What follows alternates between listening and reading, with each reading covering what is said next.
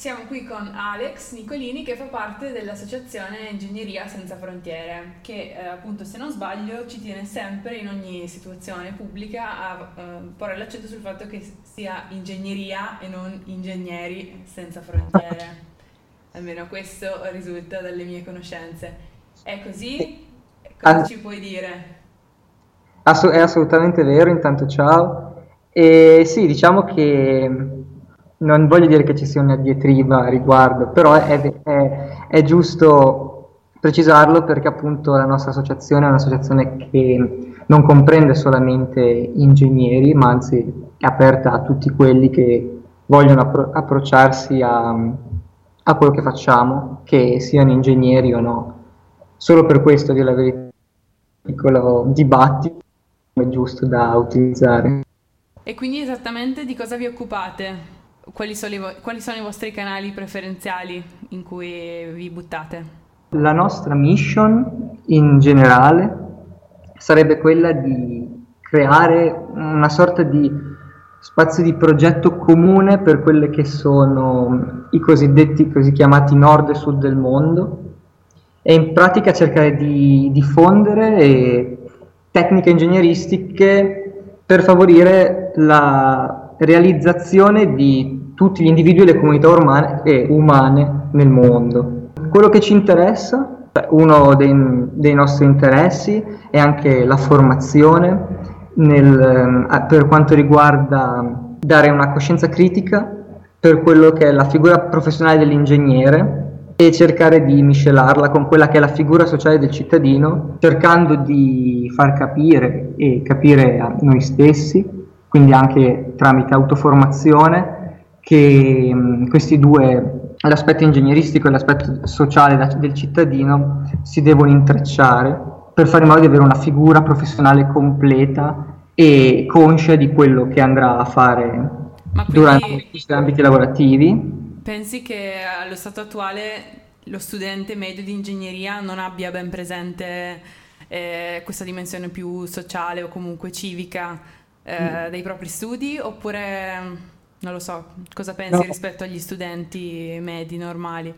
Io no, assolutamente penso che sia chiara questa cosa, però penso, penso anche che sia difficile poi eh, praticarla, cioè portarla nel quotidiano, nella vita quotidiana. È come dire, mh, mm, sappiamo tutti che una cosa è giusta, ma certe volte certe cose, anche se sappiamo che sono giuste, ci riescono difficili da fare perché è più facile seguire altre strade, tra virgolette. Mm-hmm.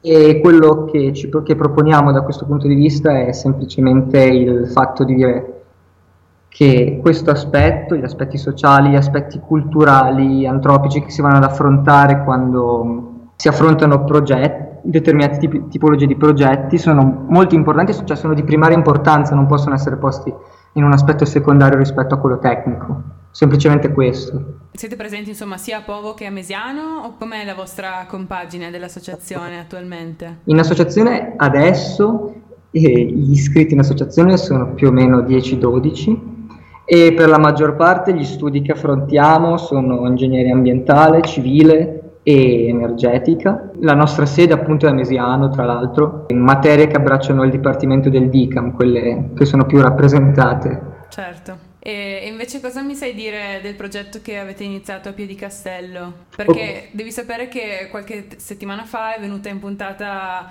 una ragazza, Eugenia, che in realtà è stata colei che ci ha dato il vostro contatto, comunque l'idea di chiamarvi e ci ha parlato di, insomma, detto due parole su questo progetto che avete intrapreso lì. Ecco, se magari ci puoi dire qualcosa. Certamente.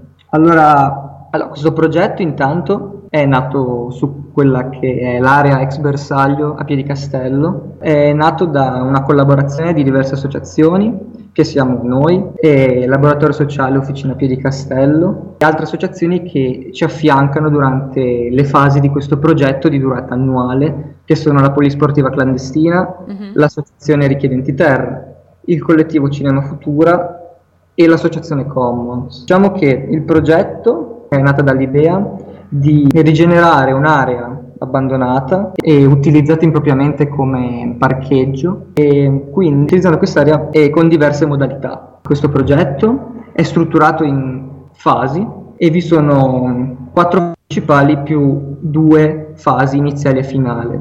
E, essendo l'area ex bersaglio e queste frasi sono state strutturate come la parola target, mm-hmm. che è appunto bersaglio in inglese, questo certo. bellissimo gioco di parole, che ha, anche una sorta di, anche una sorta di ciclicità perché le due T a iniziale e finale alla fine e chiudono diciamo, il cerchio. le azioni nominate T, la prima è stata la fase che abbiamo affrontato a settembre, dove c'è stata a settembre-ottobre, dove c'è stata un'autoformazione anche dove abbiamo fatto un corso di gestione partecipata, mm-hmm.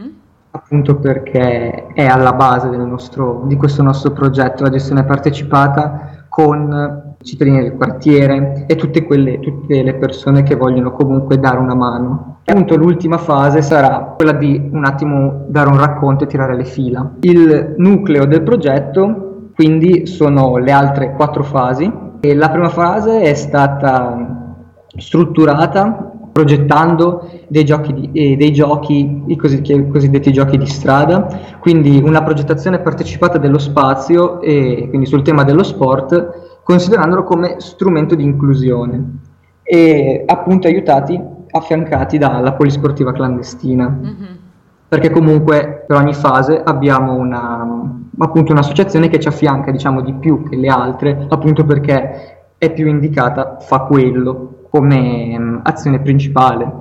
E quindi è giusto, abbiamo, facciamo comunque sempre, come all'inizio di ogni fase, una progettazione condivisa e partecipata appunto perché trasform- questa trasformazione dell'area è una sorta di trasformazione in itinere, ovvero noi non, non è che progettiamo le cose ex ante, certo.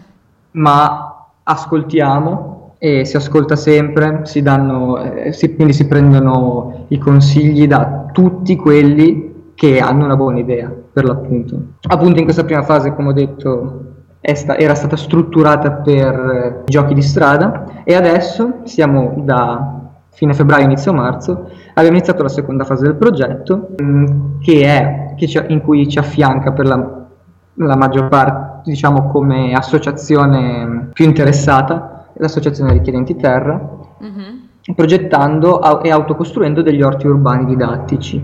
Didattici perché? Perché è una, una scuola media di Trento e sta utilizzando una parte di questi orti urbani che abbiamo autocostruito a marzo per appunto scopi didattici e, e l'altra parte di questi, questi, orti saranno appunto utilizzati dai residenti e dagli abitanti del quartiere per fare appunto comunque le stesse cose, per avere un'idea di quello che può essere l'importanza della biodiversità, l'importanza degli aspetti ecologici. Lo scopo, oltre alla rigenerazione del, dell'area, è anche essere da esempio per altre realtà locali e non, che hanno problematiche simili, perché comunque sappiamo che questa problematica di abbandono di certe aree è abbastanza comune. Mm-hmm. Cercando di far capire che si possono cambiare le cose cercando di agire in questa maniera qua. All'inizio della prima fase dei giochi di strada che noi stiamo raccogliendo delle proposte cittadini e da appunto sempre chiunque voglia, dire, voglia dare un'opinione per quello che si potrebbe fare, costruire durante gli ultimi mesi del progetto. Appunto perché noi con le prime tre fasi, che appunto sono giochi di strada, progettazione di orti urbani e l'ultima che sarà in estate cine- un cineforum all'aperto, uh-huh. diamo le idee. E nell'ultima fase speriamo appunto che l'idea di fondo, appunto sempre quella de- di riuscire a di questa trasformazione di aree in itinere, quindi di, di possibile rigenerazione, e venga accolta dai cittadini e dalle persone e diano loro stessi delle nuove idee da poter usare a quella parte di quartiere. Siamo a metà adesso. Sì, siamo a metà. Abbiamo comunque questo progetto qua ha riscontrato un importante successo. Ovviamente col tempo non è che c'è stato un boom iniziale in cui certo. al nostro primo incontro è venuta una marea di gente, però col tempo facendoci conoscere, comunque entrando a far parte della vita del quartiere anche tramite altre attività che fanno, per esempio il concorso che di Castello in Fiore che mm-hmm. c'è in questo periodo. Ma quindi la partecipazione è aperta a tutti e chi vuole adesso potrebbe anche aggiungersi in itinere? Beh, assolutamente, quando noi facciamo le attività, chiunque voglia partecipare all'attività è ben accetto, assolutamente, anzi è proprio questo lo scopo, cercare di rivalorizzare e rigenerare quell'area. Invitiamo tutti a mettere innanzitutto il like alla pagina Facebook che di solito fa sempre bene e comunque a seguire i progetti dell'Associazione Ingegneria Senza Frontiere.